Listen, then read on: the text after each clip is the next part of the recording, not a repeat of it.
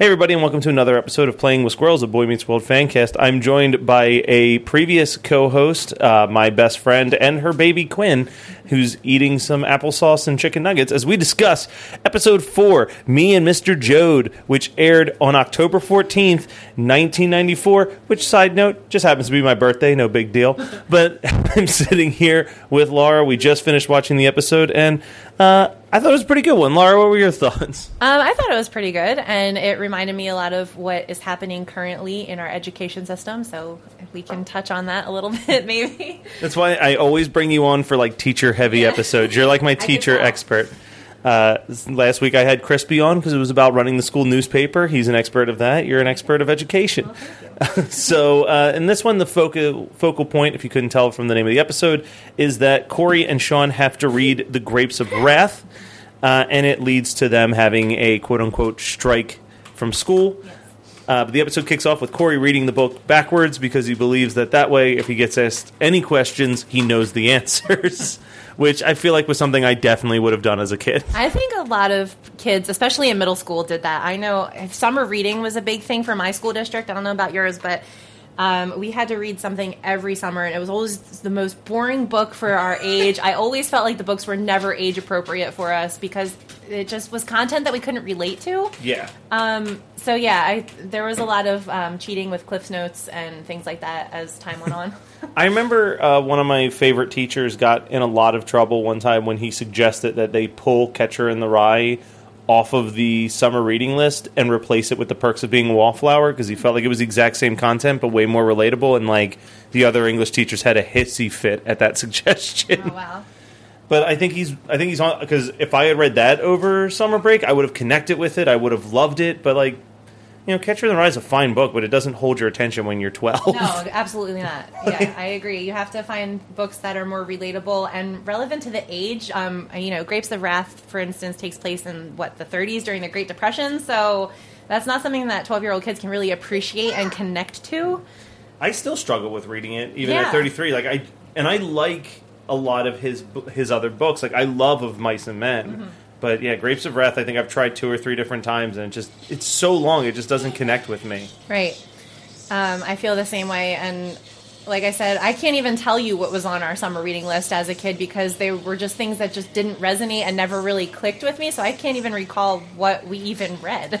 I remember one year we had to read um, that was then, this is now, and that one I remember a lot of the kids who read that really liked it because it was a little bit more like uh, middle school appropriate. It you know it had kind of thuggish kids and stuff like that. But yeah, on the on the whole, most of the summer reading books just never really connected. I remember reading one about a girl stuck on an island with dolphins. Like, what was I going to connect with that? Oh yeah, what was that book called? I remember that. I can't remember, but I hated it because I was reading it while I was going to the beach. I was like, I don't want to read about dolphins. I want to be at the beach.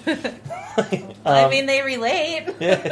So the other subplot in this particular episode is a continuation of last week's episode. Eric is now fully dating Desiree, the very bitchy Southern belle that started at the school, and he's coming between him and his best bro Jason. Um, there's a great line towards the middle of this episode where she insults Jason one too many times, and he yells, uh, "Let me see, I got it down here." That's it. You and me, North versus South rematch right here. uh, which I love Jason, and you know him from Step by Step, right? Step by Step and Full House. He was Nelson on Full House. He was DJ's rich boyfriend. He was all up on the TGIF. He was, he, yeah, he was, he was um, that that secondary character that just appeared in almost everything on ABC. and the voice of Binx the cat in Hocus Pocus, and Max from Goofy Movie. He's everywhere, He's just everywhere. and he's he's actually really funny. I'm surprised that he doesn't do more because I think he's pretty funny. Um, so let's see. I have a note here that Corey gives a correct answer during the class that confuses Mr. Turner, which I enjoyed. Uh, and then there's the whole argument of um, what's going to be on the test, and I think you and I both got a chuckle out of him saying, "I don't." I don't care about you knowing the information. I just want you to know the historical context. And then Sean asks, "What page is the historical context on?" Uh, but just a, a really good episode. Turner decides he's not going to assign them a test because he believes in their ability to learn. Um, and Don't do it. you saw that, right? If Yeah. only there was a camera Yeah. involved in this. I'm sorry. That's fine. My child just fed our Doberman um, all of her chicken nuggets instead of eating them. And the last one, we said, don't do it. And she looked at us and gave us this smirk and then went ahead and gave it to him anyway. she gave a smirk like Damien at the end of The Omen. like, she knew exactly what she was doing. Uh, but Mr. Feeney's not proud of the fact that Mr. Turner's not doing this test and suggests that he should prove that the kids read the book by giving them a test. Yeah. Uh, which doesn't go over well, shockingly. Uh, meanwhile, Eric is continuing to bail on their basketball games with Jason because his pager won't stop going off. Um, I do have the one line that I liked, which is, "Why is there a dish towel in your trousers?" which I think only works in the Southern Belle accent. Otherwise, it's not nearly as funny. Yeah, I agree. Um, I didn't really care for that secondary storyline. You know, there's always that something else that's going on besides the main point, which in this episode was the students rising up and um, striking against wanting to take a test. So the whole thing with Eric and the girlfriend, I just it kind of lost me. I wasn't really paying attention. Yeah, and she's well, and she's barely there. She's for Yeah. two episodes. Like, who I thought, are you? I actually thought she was around longer. Like I thought that that storyline went for a couple episodes, but I guess it was just a two-parter. But that's fine. Yeah. I mean, she's a very awful character. yeah, like that just was a very disrespectful relationship. she was just bossing him around and wanting him to do every single thing for her, and that's not. I mean, some of us have probably been in relationships like that. Oh, I'm sure. it just wasn't. I just felt it wasn't really necessary. It was like, No. oh, let's give Eric something. Here's this bitch girlfriend. Which I think is why they eventually you can only do so many like girlfriend storylines before you just make him an idiot. yeah. Which is what they did. she is not happy with this podcast. Uh, so you were talking about how this still kind of ties into what's happening in today's educational system.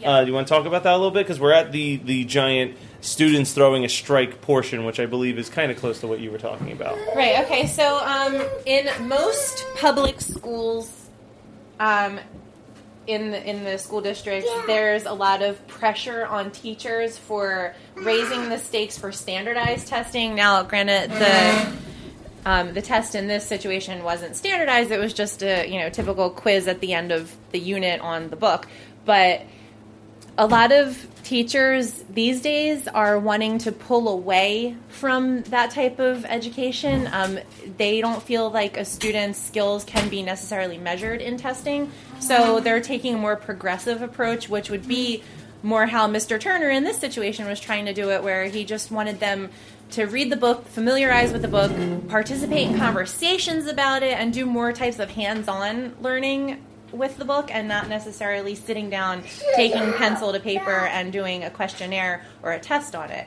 Um, and that that kind of surprised me to see how that was portrayed in the 90s because that's a huge thing in education anymore. It's all about, you know, trying to pull away from that standardized testing and being more progressive and wanting kids to be more hands-on and really understand what they're learning and showing that they know what they're learning through other methods.